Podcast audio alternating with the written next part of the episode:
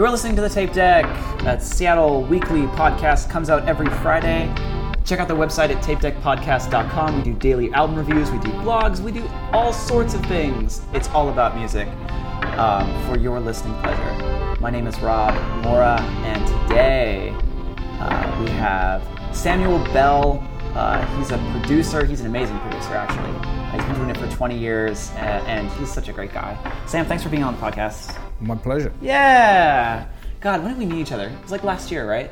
Yeah, well, I think it was before that. I it's kind of interesting because I started coming in here. When we were opening a little later, Yeah, I think, or we're closing. yeah. a I, I was. It was weird because when I first moved to Columbia City, I was I was learning to code, like the early kind of part of me learning to code. Yeah. So I was just trying to go out of my house to be somewhere else, not be in my sort of front room. Yeah. Just you know, I like working from home, but there's part of me that's like I need to get out. As you do. You know. yeah, it And- starts to sort of drive me insane. Yeah, I, I feel the same way, and it's that's what makes this particular place that I work at a bastion for it. You know, now that I'm moving to Lower Queen Anne, I have to figure out where all the cafes are, and thank God because uh, where my boyfriend was living, the only cafe that's available was they closed at four. Oh, really? 4 p.m. That's crazy. Yeah, Like, well, you're gonna have plenty of choice over there. yeah, exactly. There's Cafe Central. Yeah. You know. So I don't know if you've been listening to anything great, but I just recently listened to um, Dizzee Rascal's debut.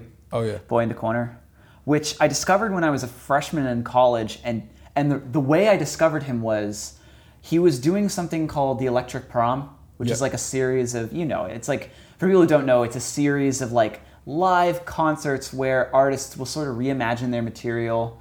And in this case, it was Dizzee Rascal doing a reimagining of some of his material, but he hired a whole orchestra and guitarists and bassists. And back when I was in high school, I was very into Guthrie Govan and a lot of the you know the guitar heroes of the day.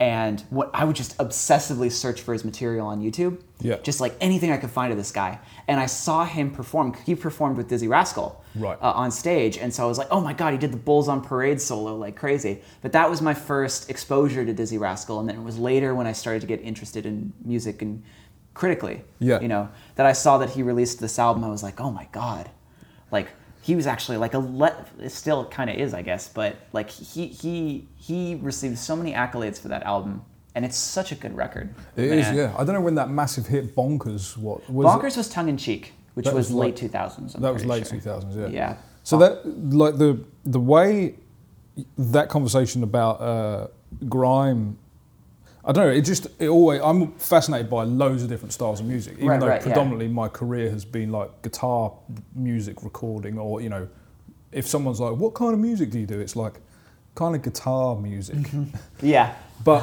when I so when I I was actually really weirdly I was working on an acoustic project with someone the other day that wanted me to put some acoustic baffles in their control room of their house. interesting And uh, I was like, yeah, I, I can measure the acoustics and we can build these things. And he started to talk to me about um, who was the artist? We somehow got. Oh yeah, he was talking about my how I got into music because he had these old samplers in his rack. Right. Okay, it's coming back to me now. so he, he had these uh, early samplers called uh, Akai S2000 yeah okay and you had to i learnt on them. When i when i went to college it was like tape editing adat machines that were like video cassette the horror. digital multi-tracks. Yeah. and uh, sampling on those things and you had to just turn this number wheel to find the transient points yeah. But anyway, what was awesome is that when I was at college, um, I got a job in the studio with, and I was just like making tea and stuff. But these four guys that owned the studio all made completely different styles of music. One made UK garage, one was a really prominent uh, drum and bass artist, one made house and kind of breakbeat stuff, and the other guy was like a house DJ kind of person. They were all really prominent in like the Brighton and London scenes. when was this This is like 98.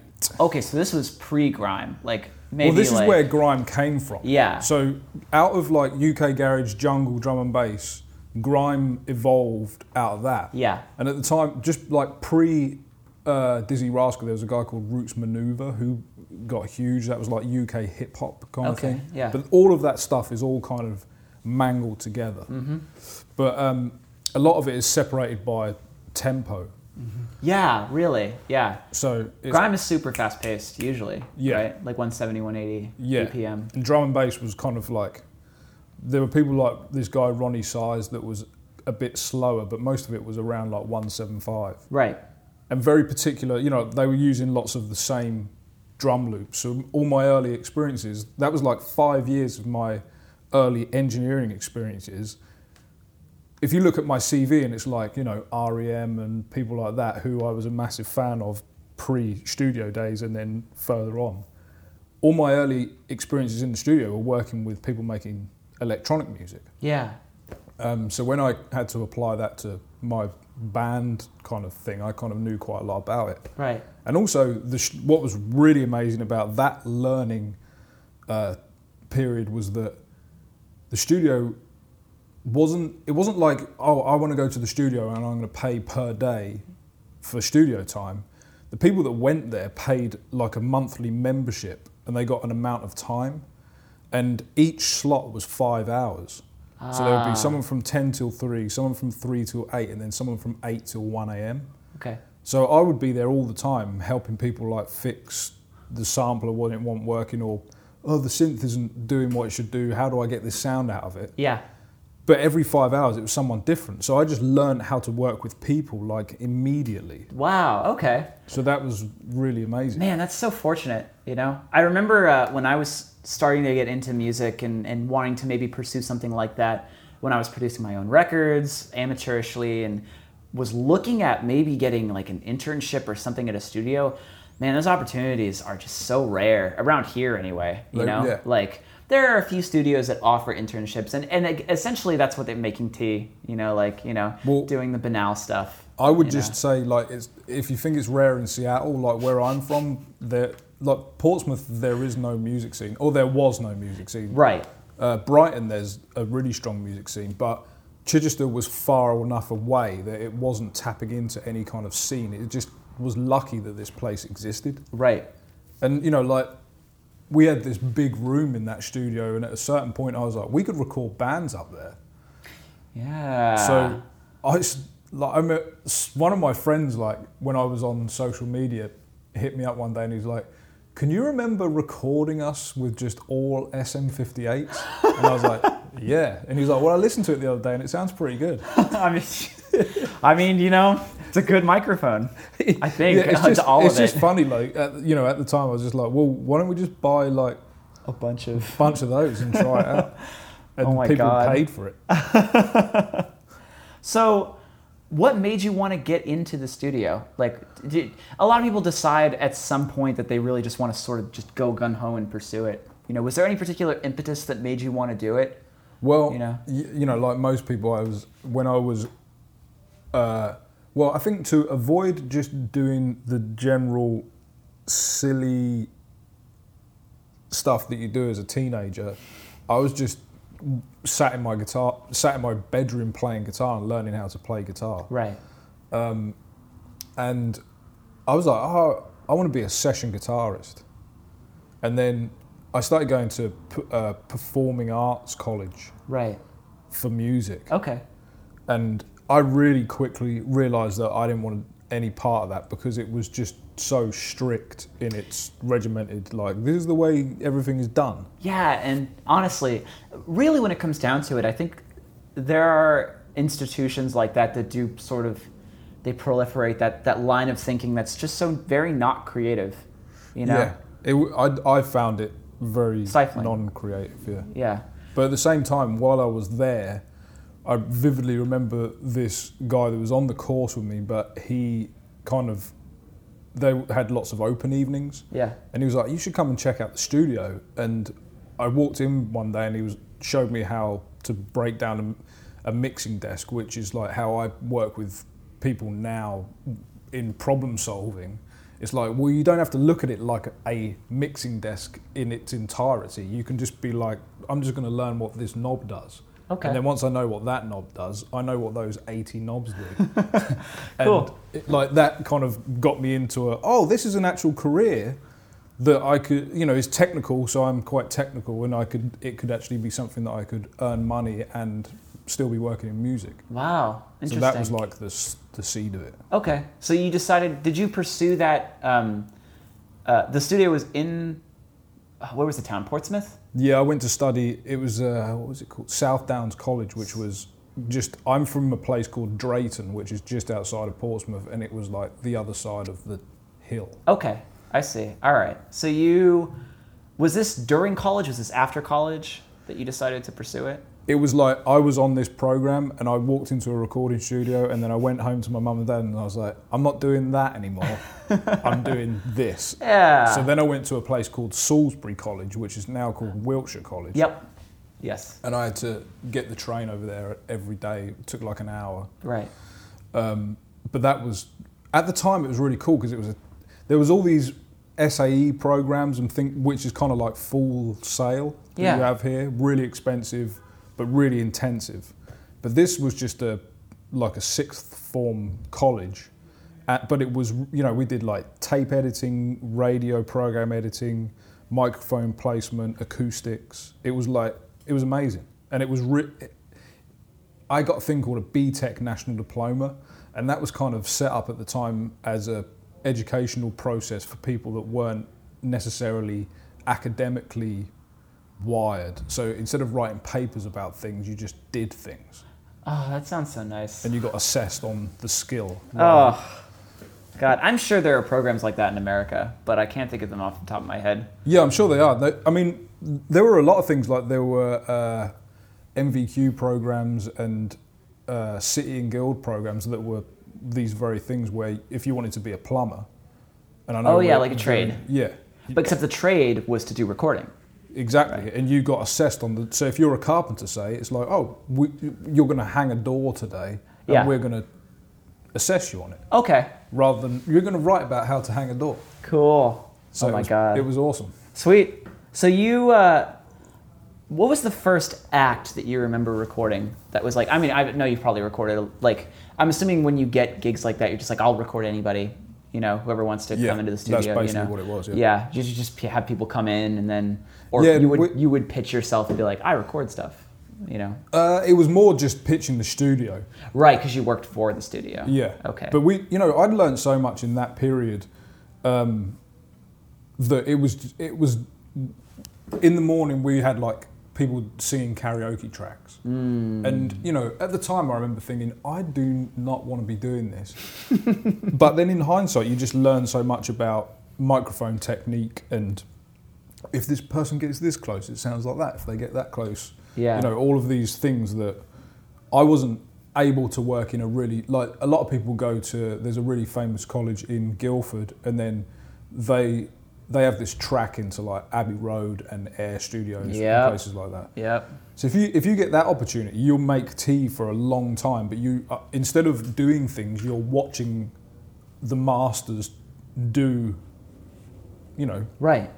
Carry out their skills. So you have a And that's important in its own right. Yeah, Yeah. you, your learning path is quicker though because you see them doing it. Okay. Cool. I had to like teach myself, and you know, like I've discovered until I found out that everyone was doing it. I like put a microphone in front of a drum kit and compressed it, and I was like, "Whoa, that sounds amazing!" And then I started reading about. it. I was like, "Ever, Mm-hmm. Like, oh shit, I was gonna trademark I, this. f- I thought I'd the bell technique. Yeah, I literally thought I'd invented it. Oh, God, man, it happens. You know. Well, it's cool. I mean, the thing is, just like in my mind, I did invent it. That's how Yeah, things are invented. pretty much. It, there's a term called outsider music, which is music that's made outside of any particular scene or you know, essentially. When anyone wants to start making music and all they want to do is just convey the sounds in their head, Yeah. you know, uh, divorced of any type of genre or music or whatnot, at least that they have in mind, they'll do that. And then even if it matches a specific genre, they'll call it outsider music. I know Right. that there are probably just tons and tons of people who were doing things and they were thinking in their heads like, "Oh, this is the first thing, the first time I've ever done this, or the Yeah. first time it's ever been done." And then they realize that you know, everything's been done before, you know. Yeah, I mean, it's yeah, it's just the way you look at those things, really. Yeah, pretty much. I feel like I don't know. Um, it's a crucial step to to to learning how to be creative in that creative process. To know and and sort of understand that everything's been done in some regard. Like I don't know. It's been who knows how long since like rock became a thing for like all these different genres you know at some point with all the artists that are doing whatever they're doing you know you sort of have to understand that if you're trying to do something new that it's been done before and you just sort of have to you can't really pride yourself on it you sort of have to throw it into the mix and just be like oh yeah there's a humility in that you know Yeah, that I think it's super I, important I, I agree. I think it is. I th- that's a, actually a, a popular trap that I think a lot of people, when they become quite prominent, they can find themselves in this kind of. A, lot of people talk about not repeating themselves, and you know, artists talk about that. the and it's like, cliche yeah, it's like you know. So what?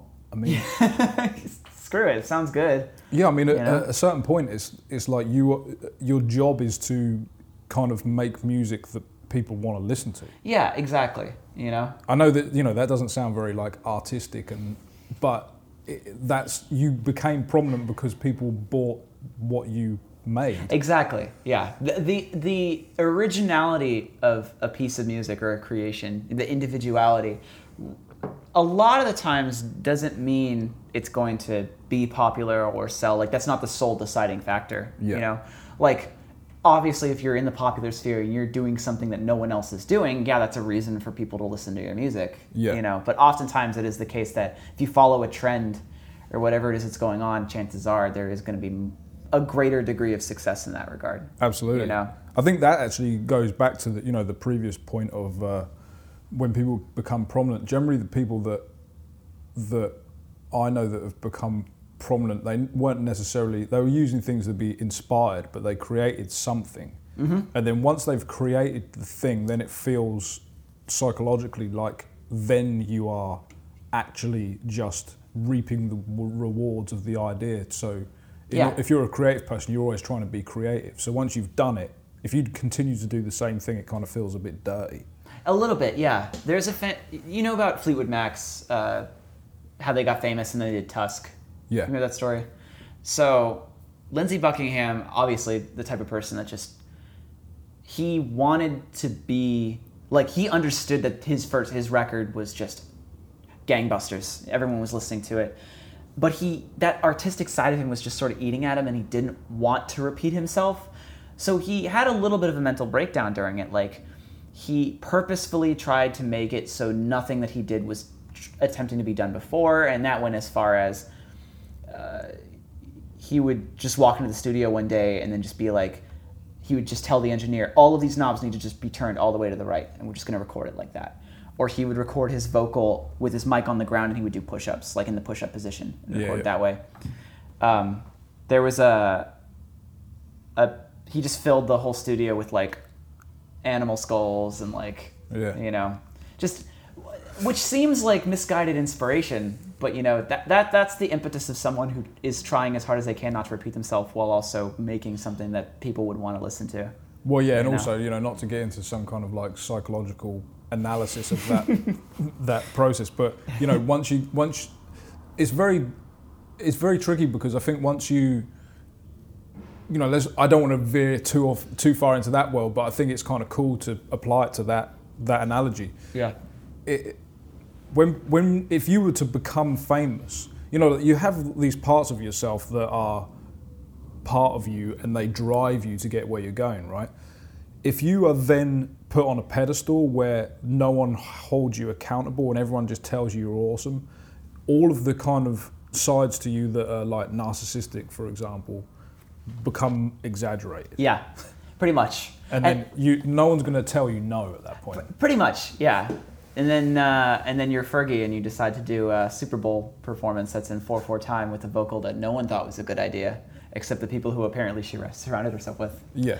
You know, I've said it before on the podcast, but I think it is sometimes it is like it's valid in a lot of situations. Success. This is for people who like are just thinking of like, I want success. Like, when is success going to happen? Success is oftentimes a lot harder than failure because a lot of the times when you hit that point where you succeed arbitrarily, whatever it is you're doing, you're not really doing anything different. Yeah. You know, like so you, you don't know what it is that you've done right, and so you don't really know how to repeat it or like how to well, what did I do, you know? And I think it freaks a lot of people out. I think it's really hard. yeah, And you know? also, I think one of one of the things I talk to people that I know that are you know trying to be successful is that uh, you know if you haven't got yourself together in a way that um, is kind of healthy and you just understand that what you're doing now is kind of is it like it's not going to change. So if you try and think to yourself like we all do this as humans where it's like if, if i get myself to this point everything's going to be okay. Yeah, that's kind of like the thing of trying to get successful like just narrowing it down into the music industry. If you're trying to reach the goal if you're unhealthy in that way like let's if you reach the goal i don't know what's going to happen. Yeah, because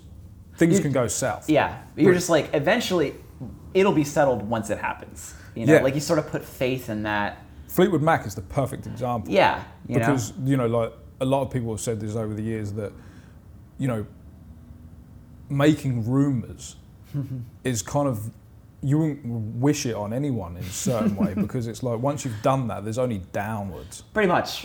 Yeah. It's, can- it's all. It was all fallout. you're not going to then. you're not going to sell that many records ever again Pretty much. Yeah. And and they know that for a fact. yeah You know.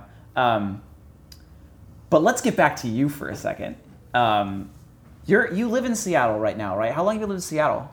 uh two years i guess now Just two years. i think so yeah or Interesting. maybe two and a half years So the majority, having produced for maybe twenty years, the majority of your recordings have been in in well the UK. Yeah, for I guess like ten years of that, and then, well, so where do we pick off of the lineage? Do you want to do some more historic timeline of what my career went, Yeah, went like? Because yeah. you were talking about so one was- interesting part of Yeah, go on. um, when I was working at. Actually, that's it, the, we're not actually jumping around because we can tie this together quite Yeah. quite well Right. um, when so I worked in this really small studio, and then I was like, I, if if my career is going to go forward, I need to work in a real studio. Yeah. Um, and I got a job in this residential studio called Jacobs, which was a really big farmhouse converted into two studios, and bands used to come and live there. Okay. So I got a job, and I was the engineer there. Um, but I, had I already had like five years under my belt of experience, so people very quickly started asking me to engineer while I was assisting people. Excellent. That's ideal, right? It was great. And in that period of time, I learned a ton, but I encountered some people as their careers were like really taking off. Ooh, spill the tea. Well, like uh, Jacknife Lee, who I ended up working with for, I don't know, like 12 years or something like that. Wow. Um, so I met him and I worked with Paul Epworth. Wow. Seriously? Yeah, he was he was great as well, and a guy called Chris Sheldon who did some early Foo Fighters stuff and Interesting. uh, that band Biffy Clyro. I do not know that band. They're they're very their success is very difficult to kind of work out because they're massive where I'm from. Okay, but not really in America. Not really in America. Like they played at Neptune uh, just before Christmas, Really? but they'll play like the O2 Arena Holy shit. where I'm from. the disparity. Yeah. Oh my god. It just happens, I guess. You know. Biff. What do they call Biffy Clyro? Biffy Clyro. Biffy Clyro. Okay. They're an awesome band. yeah, I'll have to check them out. Yeah, Now they've, that- they've made a lot of different types of music, but they're just they're just massive. Any artists you remember working with that you had a specifically great time recording, or people that came off really well? I haven't Yeah. actually, I haven't had, I wouldn't say I've had any terrible experiences. I've had some um, intense experiences. The greatest experiences I think I had were working with REM. Oh, that's right. I saw in your discography that you. So you actually worked with them on. What was that album specifically? Was it? It was. It was like a full record, like a full album release, or was it a compilation? Two. Holy shit! Yeah. So you actually worked with the band. That's cool considering you really liked them growing up. Yeah, it was amazing. I, like the the first record I ever bought was uh, Monster by REM, and one of my Mm. teachers would play Green and Out of Time like constantly when I was at school. God, wish fulfillment. It was That's so cool. It was yeah, it was it was awesome. It was like one of those things where you're like, oh, these people. These monsters. It So, was uh, it was yeah, it was a, the, and just because we worked in lots of different cities. Yeah. and uh, it was a bat you know they're very like w- this is what we this is the noise we make and you know.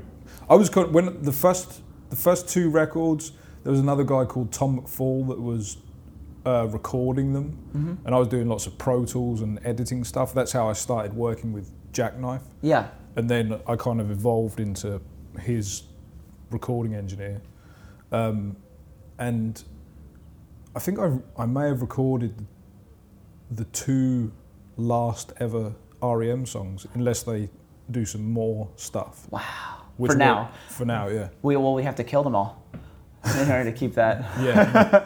I think I, I would I would be glad not to record the last REM songs. Yeah. Um, but yeah, they that was they those last two songs were on their greatest hits, and that was that. I think those two songs were what, some of my favourite recordings because we were really trying to get like a Glen Campbell kind of feel on one of them. There's Cool. a really great video, and I just love the song. Um, and we kind of recorded it in a weird way, like they couldn't all get together. So we were kind of recorded some backing track stuff, and then Bill, the drummer, did some stuff in LA, and then we went to Athens. Right. Um, but you know, like previous records, we recorded in Vancouver and Ireland and New Orleans, Mm. and just going to those places is, from you know, coming from Portsmouth, where I'm from, and like moving around and traveling to Berlin and all these different places to, to work was just incredible. Yeah. So Oh my God. Part, part and parcel, you know, with the package of, of, of being in a position where you're just recording everywhere, just the sites. It's almost like being a touring musician a little bit, but Yeah. like maybe not as. Because the fact that you're going to, to studios, and I'm assuming the accommodations were a whole lot better than like a van. yeah. I mean, it was you know staying in like five star hotels all the Oh my God. It was pretty pretty awesome. Uh, so tell me about Jacknife, because I'm only only briefly familiar with his work, but I recognize the name. Have you heard Yeah. any of the like? Have you heard stuff that he's produced and stuff that he's made as a musician? He's done a well. I'm out, less aware of his music musical output Right. uh, than his production. I know he's done Bloc Party, and I know he's done. Yeah. Um, uh, he did some Snow Patrol as well. I think. Yeah. Um, Well, let's um, let's uh, talk about that and then circle back to like Okay. I, there was a specific year in time that I just my career kind of went like that, oh, interesting. and it was like kind of mind blowing. out of nowhere. But yeah, okay. uh, Jacknife is awesome. Like he, I really gelled with him early on because he was a lot of the music that he made. He was in a band called Compulsion. I've heard of them. Okay. Yeah, and they did pretty. They were kind of signed as a a a UK answer to Nirvana at the time. Yes, you do. Yeah. Back then. There was another band called Bush. Have you heard of Oh, Bush? Bush. Of course, we've heard of Bush. Yeah. Well, so Bush, Bush and Compulsion were kind of signed around the same time to be like the answer to like the So like that- the pre post grunge almost a little bit. basically yeah like Yeah. A, but that was kind of what the UK was doing against there was a, a whole other scene that wasn't Britpop that was people playing kind of heavier guitar music Yep, yep. um, he was in Compulsion. Compulsion was supposed to be the band that like did everything, but Bush ended up being the band that I see. big. Okay. But then he was into a lot of electronic music and started making kind of stuff that was like breakbeat, kind of like around the Fatboy Slim kind of time. Yep. Um, so I actually kind of knew a little bit about his music without knowing what his name was, and then you know just got to know him, and we just connected on lots of. You know, he was into using computers with bands and made a record with Kasabian, Oh yeah. and just uh, you know, I we just really gelled straight away. Um, and so I was working with him and Tom, who was engineering for him on Snow Patrol. Yeah.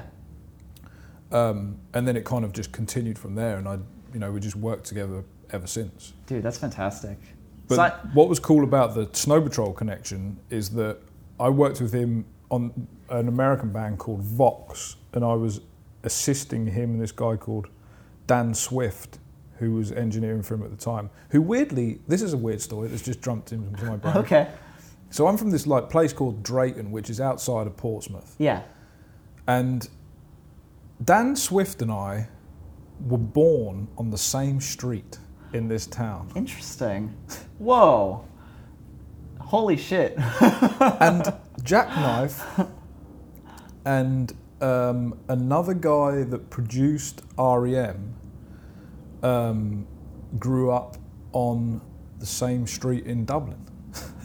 oh my god. Like the, the coincidences. Oh my Jesus. Yeah, it's, a, bit, it's a bit weird. Yeah. But anyway, so when I met Garrett, I uh, I was working with this band Vox, and then I I was just burnt out working in this residential recording studio. So I emailed everyone that I'd worked with. Yeah. So like I emailed Paul and I emailed Chris and Garrett, and he needed someone to do some editing on Snow Patrol. Okay. And I remember vividly thinking about things that I'd worked on in my career, and I was like, I'd really like to work on something that you know, like, got played on the radio, or you know, that was, you know, it's always good to have like an attainable goal. A goal, yeah. And uh, I remember I left this studio and went and worked with Garrett on. He had a, a cassette recording of this song called "Chasing Cars" that was a Snow Patrol song. Right. And when I was working on this Vox record, which was about a year before we did Snow Patrol, he had this like demo recording of that song. Mm-hmm. And that song just ended up, once it had been recorded, it was, that record was the biggest selling record of that year In the UK or? in the UK. yeah. Wow, it just took off. It was mad. It was went from like never hearing anything you eh, do, do anything to, oh my God, it's on the radio again Yeah. and again. and I again. have that. That goal is fulfilled, and a lot sooner than you think it would. Yeah, I mean, That's it's, crazy. I went to see Snow Patrol at uh, CenturyLink a couple of months ago because they were supporting Ed Sheeran, Yeah. and they played that song, and the whole, you know, the the, the crowd went mad. And you're just like, I worked on that. Well, it's, I can remember him singing it. Like, Oh my re- god. It's, it's, it's just I'm geeking out over here. I'm so sorry. well, it, I, it's funny because when you're doing these things, you don't really think about it because it's just part of your job. Yeah. But then when to look back at it and be like, I remember him writing the, the stuff on a piece of paper and Mm-hmm. Yeah. then singing it. The meaning comes retrospectively. Yeah. You know. It's- But but back then it's just mundane, just like, oh, you know, I'm recording you, I'm doing it. It's know? amazing. It's Yeah. amazing memories to have and to experience those things. That's so cool. Yeah, it was really cool. Yeah. Oh my God. So you've worked with Snow Patrol. You worked with Bloc Party. I saw you worked with Taylor Swift on uh, Red. Mm. What exactly did you do there? Was it? It says orchestral recordings. Uh, I recorded everything on the song apart from her voice. Oh, really? Yeah. We, we recorded, we did record an orchestra, but we, the, uh, Bill Rieflin from REM played drums on that. Oh, I did not know that. Yeah, he, he played drums. That was a kind of around the same time as the last REM stuff. Yeah. Um, so yeah, we we recorded a lot of music at a studio called Ocean. We were doing a, we were making a Robbie Williams record and a Two Door Cinema Club record all at kind of at the same time. Ah, yes. And Bill Yeah. came and played on the Robbie Williams stuff and the Taylor Swift stuff. Cool. Um, and then yeah, we recorded an orchestra. But yeah, strangely, I think she she'd written the song with Gary and she sung it with Gary as like a, a demo. Yeah. And then, you know, they were just working on it and it was sounding good. And then I think Garrett sent her a mix and then she couldn't, for some reason, come back. And then they were like, well, it sounds awesome anyway, so let's just keep the, the As the that- demo? The demo one that you did. That's I mean, that stuff works out strangely more often than not. I can imagine. Yeah. If you've got an idea for a song and you, you have the ability or the gumption to do it first take, you know, even if it's for a demo. There's always Yeah. just a certain like atmosphere that people. Exactly, yeah. Uh, Speaking of which, um, it has been almost cliche that like you sort of want to set up a studio in a way that there's like a like a feng shui, like an ambience, something like that. How, do you prescribe to that idea? Like, is that is that important to getting specific vocal takes? It's like the area that you're recording in, like has a I think certain everyone, energy. yeah, possibly. Um, Yeah. No, no, definitely. I think um, I've learned a lot working with with Garrett on that front and other experiences, and I think he learned a lot from working with you too. The band U2, not me. uh, the band U2, Okay, yeah. cool. and you two. Yeah, me. Um, I wish. And also, like REM, my, one of the things I did do, I recorded all of uh, Michael's vocals on those records because you just wanted it to be kind of like not a lot of people around. Right. And I got on with him really well. Um, and I think taking the, you know, if you can just give someone a microphone and they can just feel like they're just doing, they're just singing like they would in their front room or a writing environment. That's it. That's that's a big key, but that's hard to do for some people, too. It, it- you know? Well, I think uh, it's. The, I do it all the time, and I think that I don't. I don't let my engineering ego try and take over from the fact that my job is actually to record the person. Mm-hmm. It's not to be an awesome engineer. Like, the, the, this is where things get a little bit lost in recording studios. I think how I've been successful is not getting too bogged down with oh the, you know It's my not being an Albini, in other words, someone who's just like, we need to do it this way. Well, yeah. I mean, I'm a big fan of him as well. Um, Yeah. But I just, I think more. Actually, he, I would say someone like him. I like his approach more than other people that are trying to make everything so clean and pristine and, you know, the Yes. scientific method of recording. Which is funny because a lot of the times when I see, when I hear a production, specifically like a modern rock production, you can immediately tell that that's what happened. Yeah. Like just because of the way it sounds, it can sound very sterile, and Yeah. like I don't see why that isn't ideal for a lot of people. you I ju- actually, a story that's coming to mind for me is that I remember being in a studio with someone one time and they were talking about how they were EQing the singer while they were testing the mic and stuff. And I was just, I was just looking at them. I was thinking, I've never done that, and I can never imagine like getting someone to repeatedly sing a line while I dial in an EQ. It's like, no, That's so stupid. you're missing like vocal performances. Yeah. And I, I mixed something for someone the other day, and they were like, "Yeah, we couldn't finish it because the the singer burnt out his voice." And I was, I wonder why. "Yeah." I mean, then I was like, "So how did you record?" And he was telling me all these tests and stuff, and I was like, "No wonder he burnt out his voice. Just give him a SM57 and just Let do him it." do it. Yeah. Oh my God.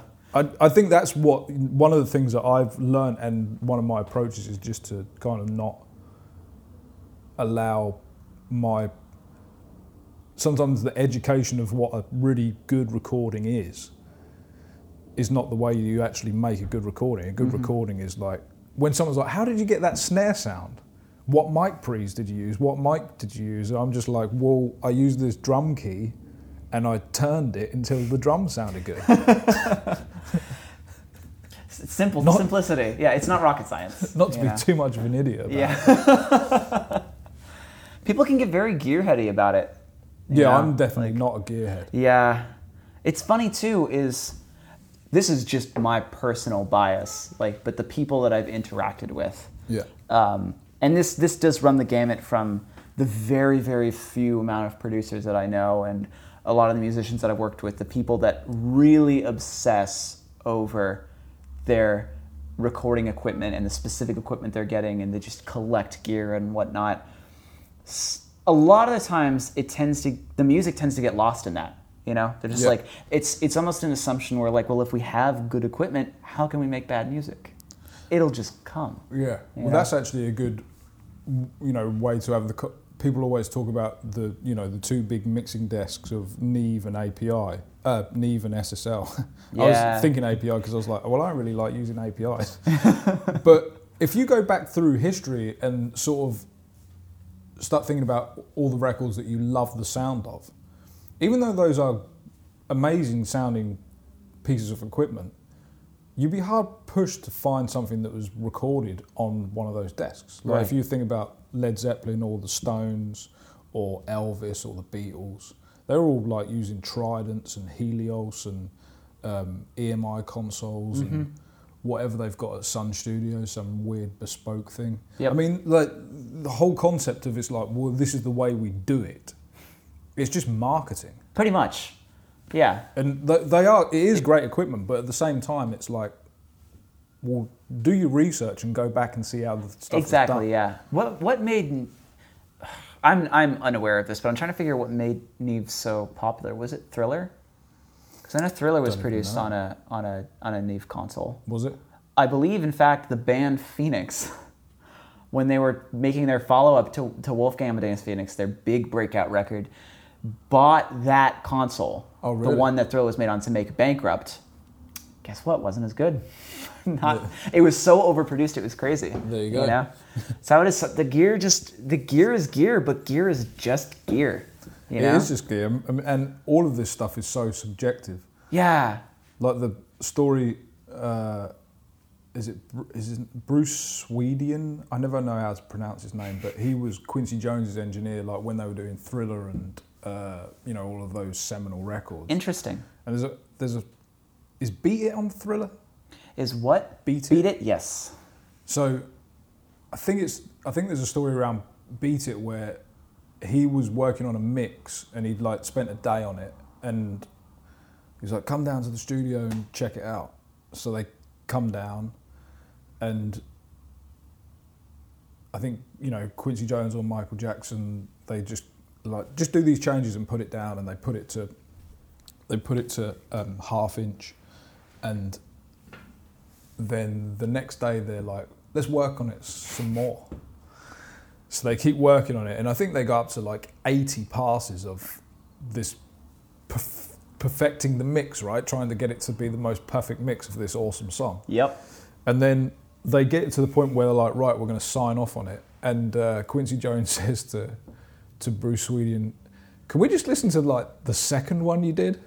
And and he's like, uh, you're joking me. Like we spent all this Did time. all this. So then he's like, yeah, sure. And then he's, he said, like, he played it, and everyone in the room was just like, that's the one. and that's actually what they used. Wow.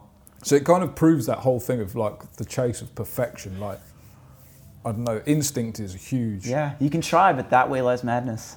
Yeah. You know, that's see, that's what I think is is the big message. You know, like you can you can try as hard as you can, but your perfectionist spirit is just going to end up like you just sort of need to trust your gut at some point. Yeah, you can't. You kind of have to. I mean, I've I've been really getting into. You know, obviously we're talking about. I'm studying psychology now, and Carl Jung is a really just a force of creative thinking in the psychology world. And one of his famous quotes is something along the lines of, uh, "Complete is better than perfect." And the thought process is that you know you can't refine anything until it's complete. See, I took psychology when I was in college, and had never once heard that quote. That would have fixed fixed so many of my issues. I think back it's, then. it works for so many. I mean, Uh. because the the other thing about refining and trying to make something so perfect is that once you have, you know, like I don't know if you want to talk about this stuff or not, but I do luthier stuff, so I work on guitars Yeah. Um, as well as making records and blah. But once you train your eye to a certain degree in that, which is a bit different to making records, but it's still kind of the same skills in some way, your eye becomes so more, so higher adapted and focused to what you're looking for that someone else, like a client, will never see the stuff that you can see or imperfections in the finish or any of that kind of stuff. Yeah. So when you're making art or you're making music, you come into that world of self-serving perfection to serve your own skill because your talent has taken you to another level of perception, I mm-hmm. guess is the word. Yeah. But no one else can hear those things. Yeah. It's like the same thing with performing a song and you do it and you mess up a part and you're like, ugh, you can hear it. And then you talk to someone and you're like, how was it? And they're like, it was great. There were no issues. Because they, they haven't heard it, you know? Yeah. Like, it's so easy to be so critical of your own work when you know specifically what needs to be done and if something isn't done to what it what you have in your mind like it, it registers to you as an error but the other person, the people that are witnessing it or the people that are experiencing it, can't see that intention clearly like you can. Yeah. You know, so they have nothing to go on.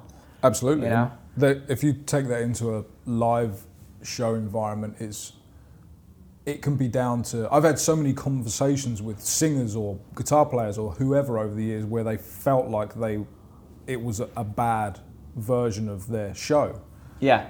but in actual fact, it could be something that you're hearing out of the monitors versus what's coming out of the front of house system. Exactly. There's so many things that are like out of your sphere of control. And it's something that a professional musician, I guess, would just sort of have to give up.